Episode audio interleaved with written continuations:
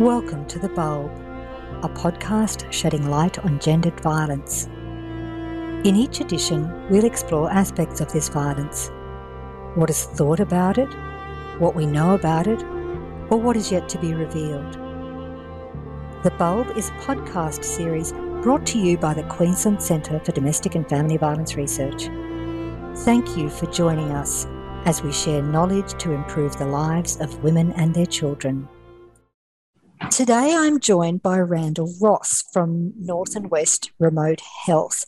And Randall is a long-time friend of the centre. And today Randall's going to share with our listeners some of his perspectives on this topic of working with men Randall, it's always lovely to see you. And today um, I get to see you and hear you, but our listeners, of course, will only be hearing you. So, welcome to the bulb.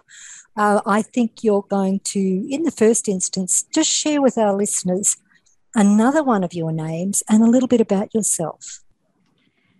Yeah, thank you, Colleen. And um, can I first just uh, pay my respects to all those traditional owners where this program may be broadcast, and um, and for all those that are listening, just to pay our respects with their ancestors, as well as their uh, uh, past, present, and future leaders. Um, so it's important I just do that as a part of my role. Um, yeah, look, uh, I do have um, another name situated, and and that's to associate with my skin name. My skin name is uh, Wabana Bunbury Japanangka. Um, Bunbury is two of my skin names. Um, here on the east coast, where I am as a part of my tribe, um, part of our Bindal and Juru. Um, my uh, skin name is Bunbury, and when I'm in the desert, uh, particularly in the Tanami Desert, um, I fit under the eight skin, skin system, and as a part of the eight skin system, my name is Japanangka. So um, uh, on the east coast where I am, it's a four skin system, but in the in the desert, it's an eight skin system. But the four skin system still fits under the eight skin system. So I'm talking traditional terms there as a part of traditional knowledge, just sharing that so people have an understanding. So yeah, so uh, as a part of my skin name, um, uh, I am uh, from Townsville. Uh, I've, I've, grown up um, in places in Julia Creek uh, out west, Julia Creek, Cloncurry, and Mount Isa, um, and then also um, have lived in New South Wales. I've travelled around a fair bit. Lived in New South Wales a good ten years. Came back home, and then I went to live in the desert. I uh, spent a good six, seven months in the desert, um, particularly in the Tanami Desert um, in Western Australia in the Kimberleys and um, and then back home to Townsville. So, yeah, I've be I've journeyed far and wide. Um, many would also know me as a part of the uh, co-founder of a program called uh, Red Dust Healing, um, which I'm still proud of and um, still a part of uh, operating around Queensland and other parts um, of Australia. Uh, also, in my uh, current role with Northwest Remote Health. Um, so I I'm a part of uh, working in 40 communities, helping with 40 communities, uh, with many of our services being delivered um, from Northwestern Remote Health. So we have allied health specialists, um, NDIS, uh, home care support. We did have aged care as a part of that, um, mental health, as well as uh, well-being, um, our social emotional well-being um, as a part of that. And then I do often get uh, requests um, to to do a bit of red dust healing here and there as well. So, um, but there there are my uh, like uh, key roles um, as a part of where I am um, and situated. And uh, yes, and I still work uh, quite heavily involved working with men, um, not only locally but uh, around the state as well as nationally as well. Um, and I do do talk to men internationally as well. Thank you, Randall, and thank you for that acknowledgement. And uh, you listeners will appreciate why I didn't try and tackle saying your name correctly. So thank you for sharing that. That's very interesting. And you're obviously a man of diverse talents who's, who's covered a lot of miles. And I'm glad you brought up the issue of um, red dust healing and the topic of red dust healing, because one of the reasons we're exploring this theme of working with men in this season of the bulb is because there's been such a growth and interest in this area of working with men, particularly in terms of research and policy developments, but more broadly too, we think. Why, why do you think there seems to be an increased interest in perpetrator interventions or working with men?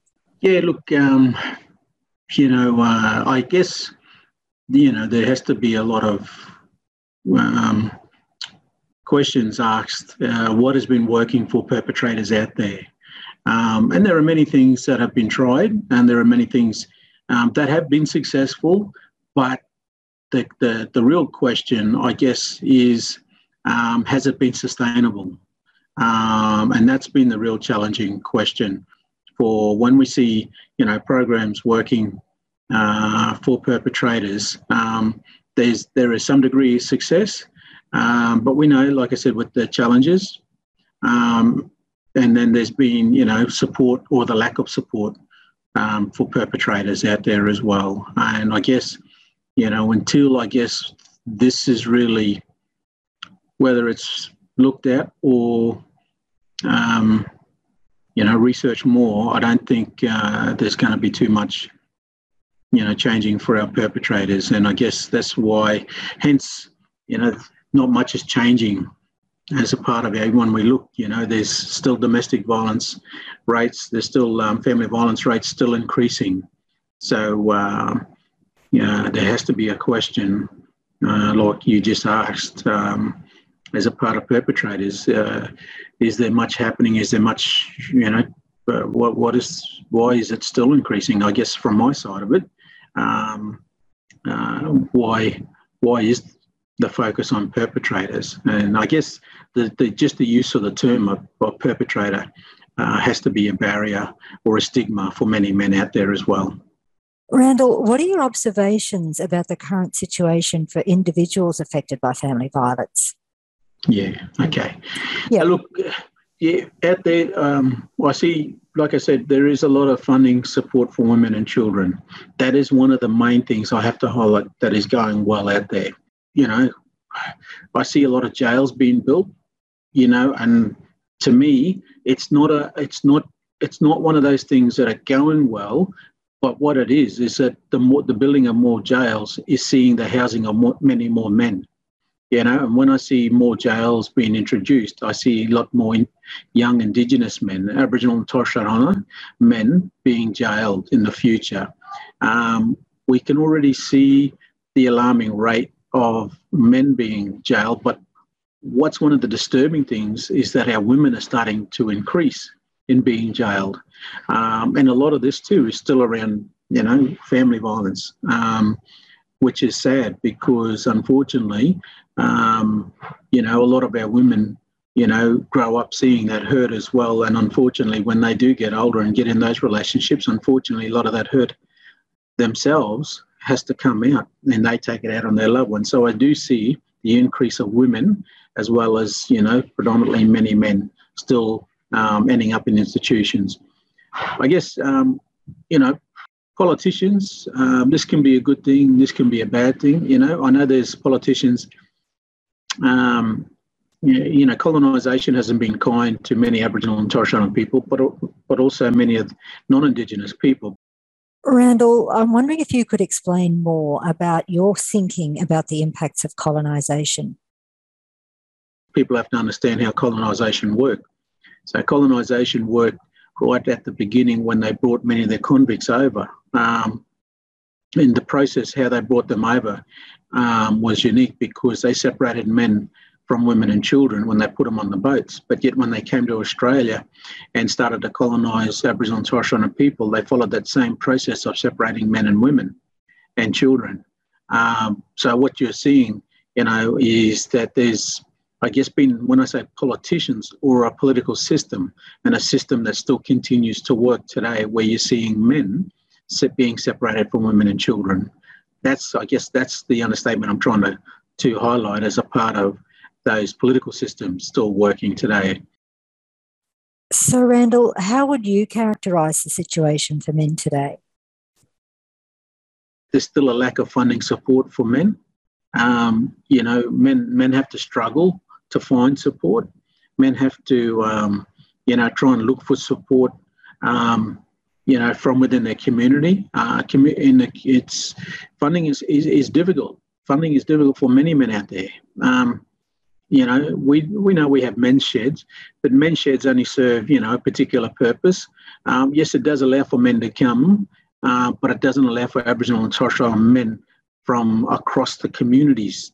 It does it doesn't create that safe space or safe environment for them to come in and sit down and talk because they still have that mindset um, of the colonizer, um, and it's hard to deal with how they want to express or talk um, about those issues that are affecting them. There really isn't too much well that is going out there for particularly men. And I'm talking about not only Aboriginal and Torres Strait Islander men, I'm talking about all men.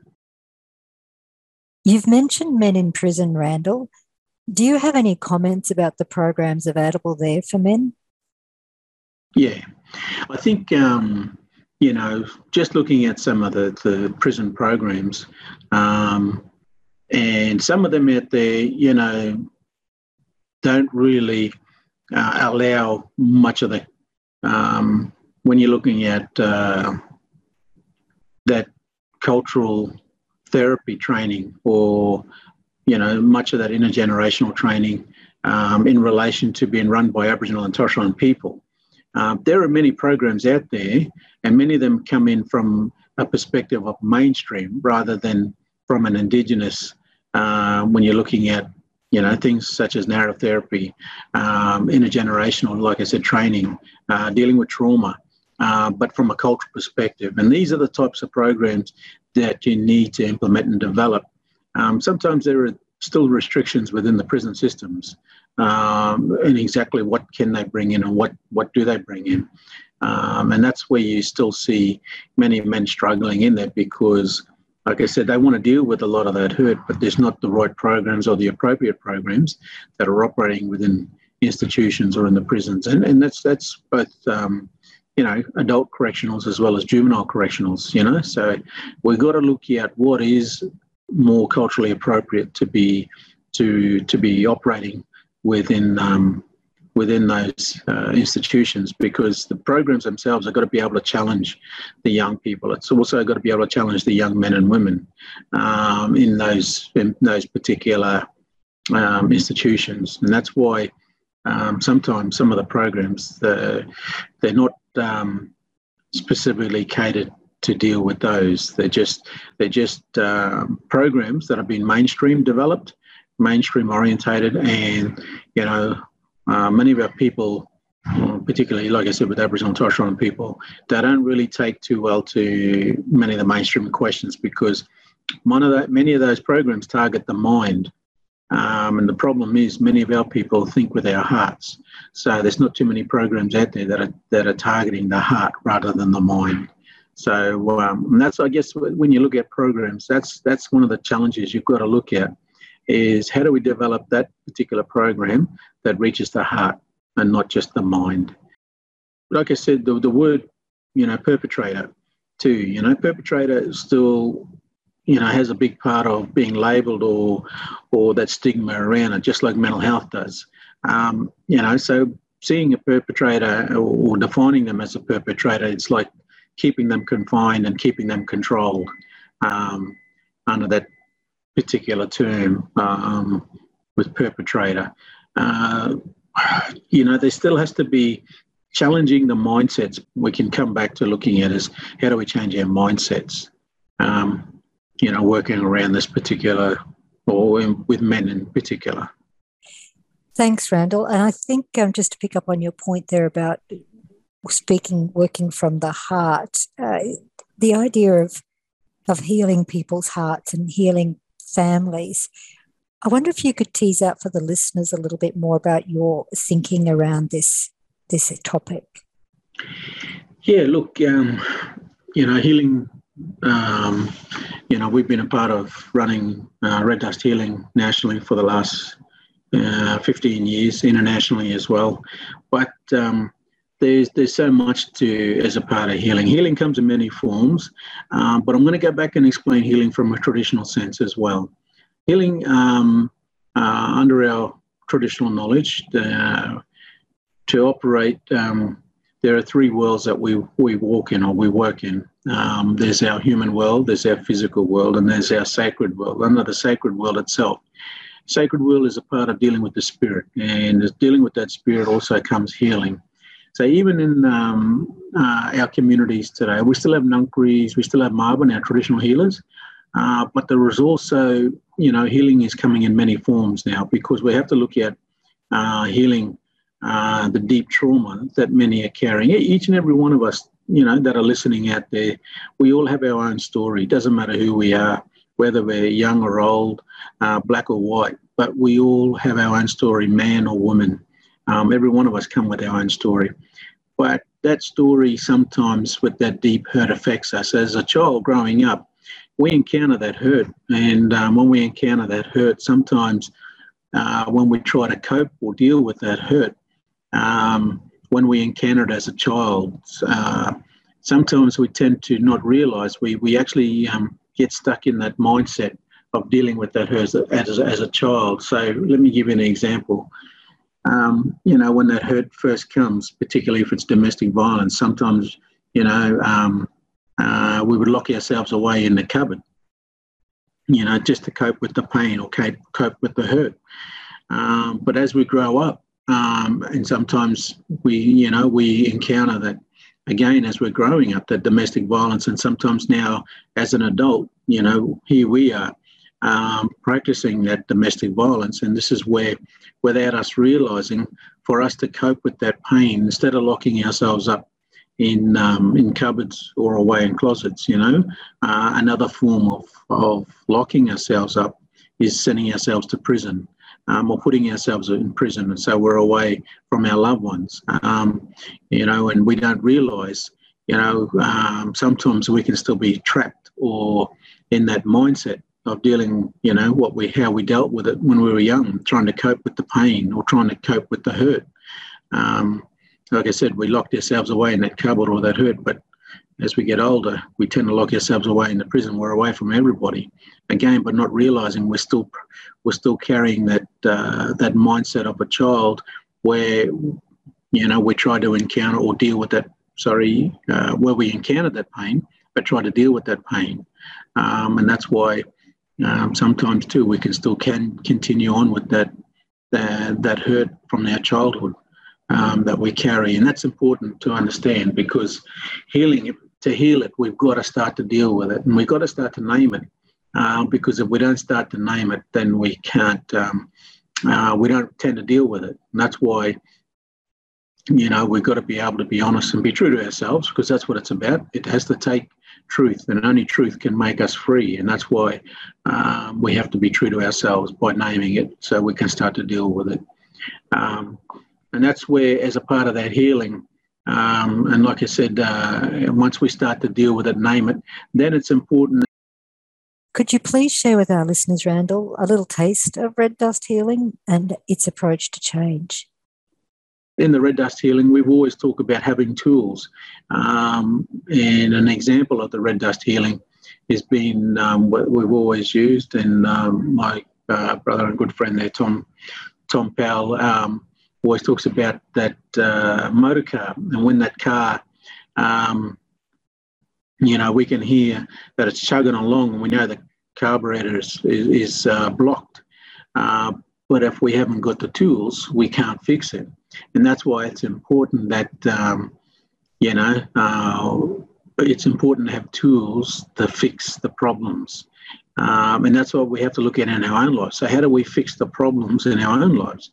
And that's why through healing, it's about developing appropriate tools that people can use to help fix the problems in their lives. So, it's it's more or less not only empowering them to become the solution, but it's also them being the solution to their problems. Um, you know, I can't fix them. Um, Tom can't fix them. Um, anybody else can't fix them, but it's them you know, only those with the problem, um, they have to become the solution, and, and that means changing, you know. Um, so having tools and then having the mindset to change. It's important because um, if they don't change their, you know, and this is where I challenge many men, many women, um, to change your situation or your circumstance, only you can become the change. It's very important. Um, you know, and there were many statements in the past. Uh, many other famous writers. Uh, when I say writers, I mean, um, you know, there's been philosophers that have even said the same. Stephen Hawke states, uh, intelligence is the ability to adapt to change. You know, Gandhi, Gandhi himself said, "To change the world, you must become the change." Um, and even under our cultural law, as a part of healing, uh, when I use that cultural covenant, Tjukurpa, we have a statement that says we all have the ability to adapt to change. So that ability is in everybody, you know, not just Aboriginal or Torres Strait Islander people, that's in everybody, that ability to adapt to change. But we have to understand it. How do we change, you know? Um, but change starts with ourselves. That's the first and foremost. It doesn't, you know, change doesn't start with others, it starts with us. Um, and that's why um, you know, it's so important to help people understand, help them realise um, how important that um, that change is.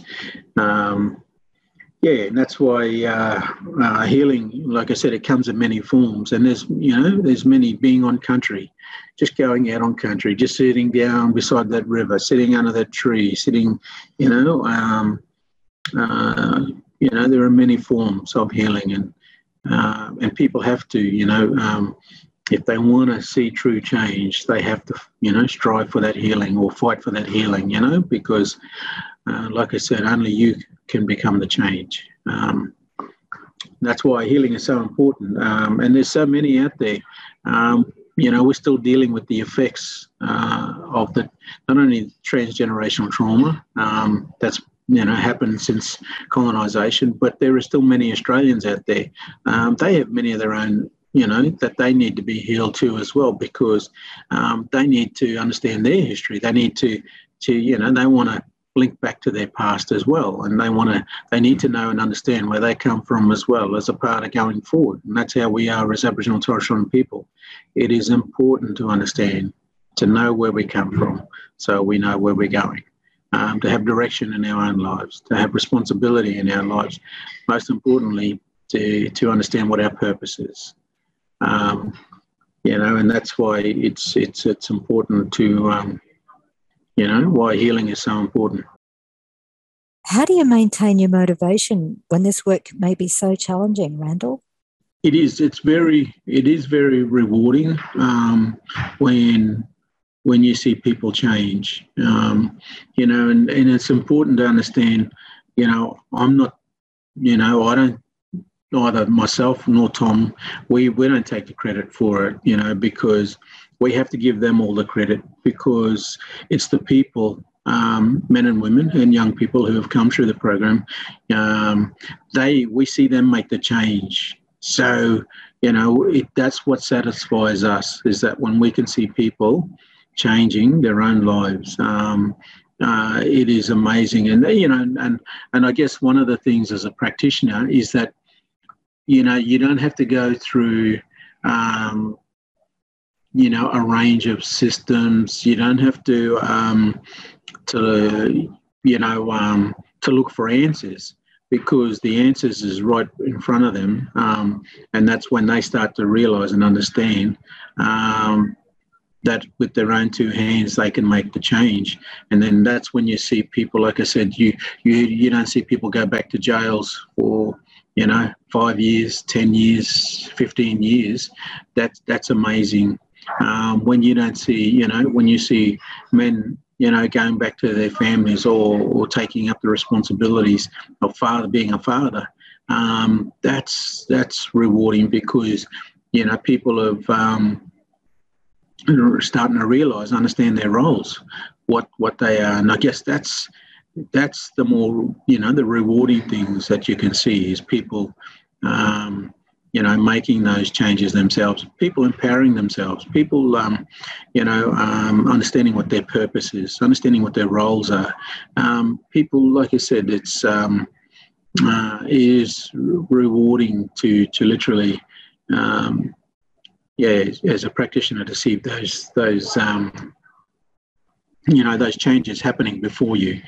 Um, just last week, um, I walked into a um, uh, cafe uh, yeah, shop here in Townsville, and um, I saw this group of people walking, and, and um, while I was in the shop, this man runs all the way in the shop um, and he comes up and he gives me a hug and shakes my hand, and um, and I'm trying to picture his face, and he's he, here he is saying, um, you know, I just want to thank you. He said because you made me realise my role um, uh, as a young man is to be a father, and here is a young man that was been has been released from prison. Um, and you know you can see the joy, complete joy over his face because um, he now was spending time with his children, and he said, um, he said, I love my children, and he said, now I, I realise, um, you know, uh, my role as a father is to to be around my children and to help my children grow up. Um, you know, like I said, those things, yeah, you you know, you you are happy um, just to see, uh, you know, people's people's own change in their own lives. That's the rewarding part of it, you know. Um, you know, and and and it's um, as a practitioner, that's what you want to see. But you know, unfortunately, um, even in, as a practitioner, you you still are limited.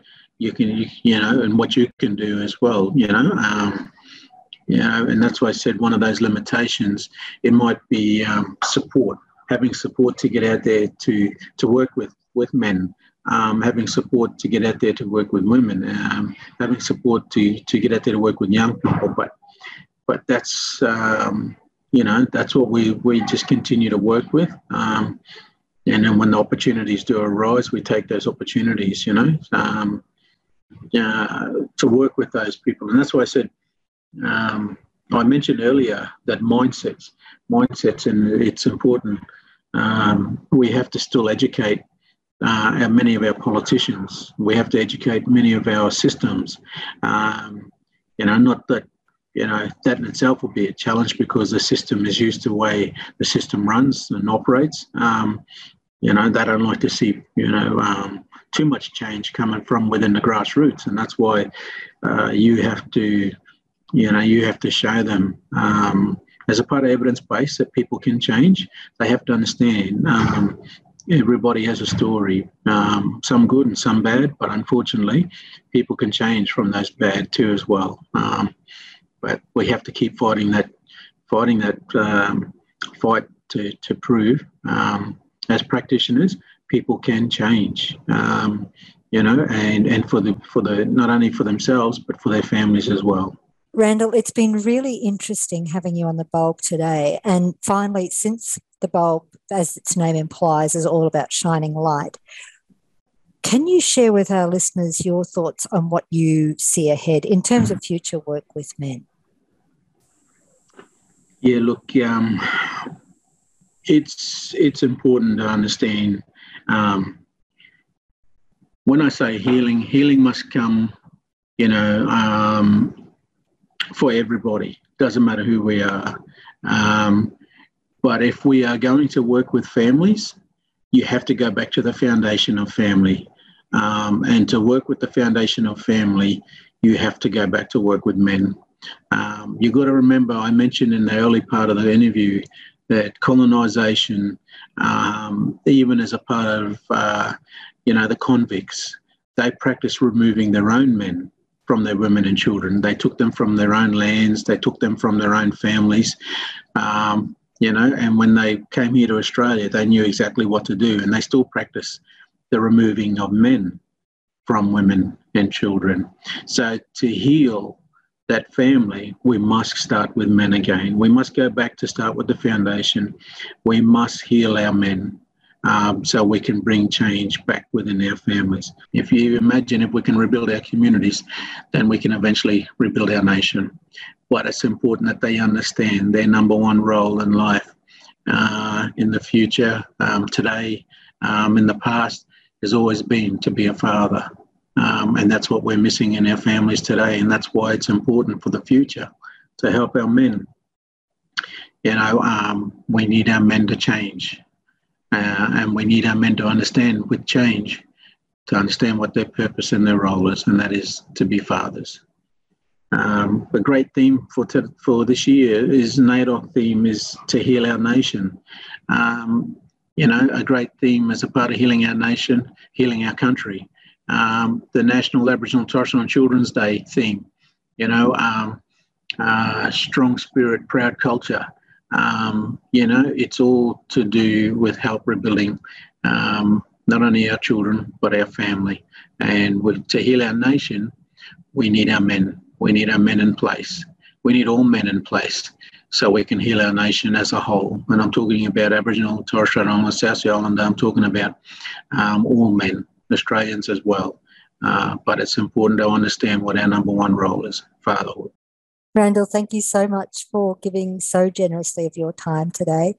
I'm sure our listeners are going to deeply appreciate hearing your words, and your passion certainly comes through the airwaves. And you've been a champion for a lot of years now, and we hope that you will continue to be a champion for many more.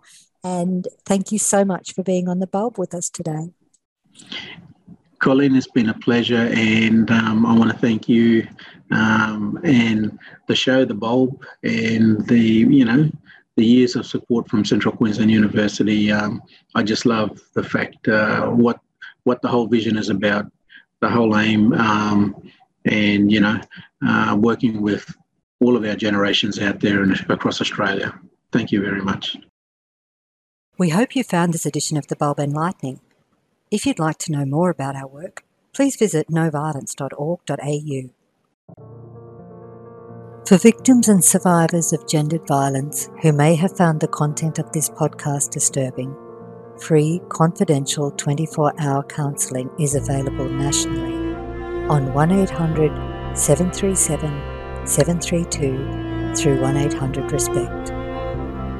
If you would like to know more about responding to domestic and family violence, CQ University offers a range of postgraduate and other study options. Visit cqu.edu.au and search courses for domestic violence to learn more.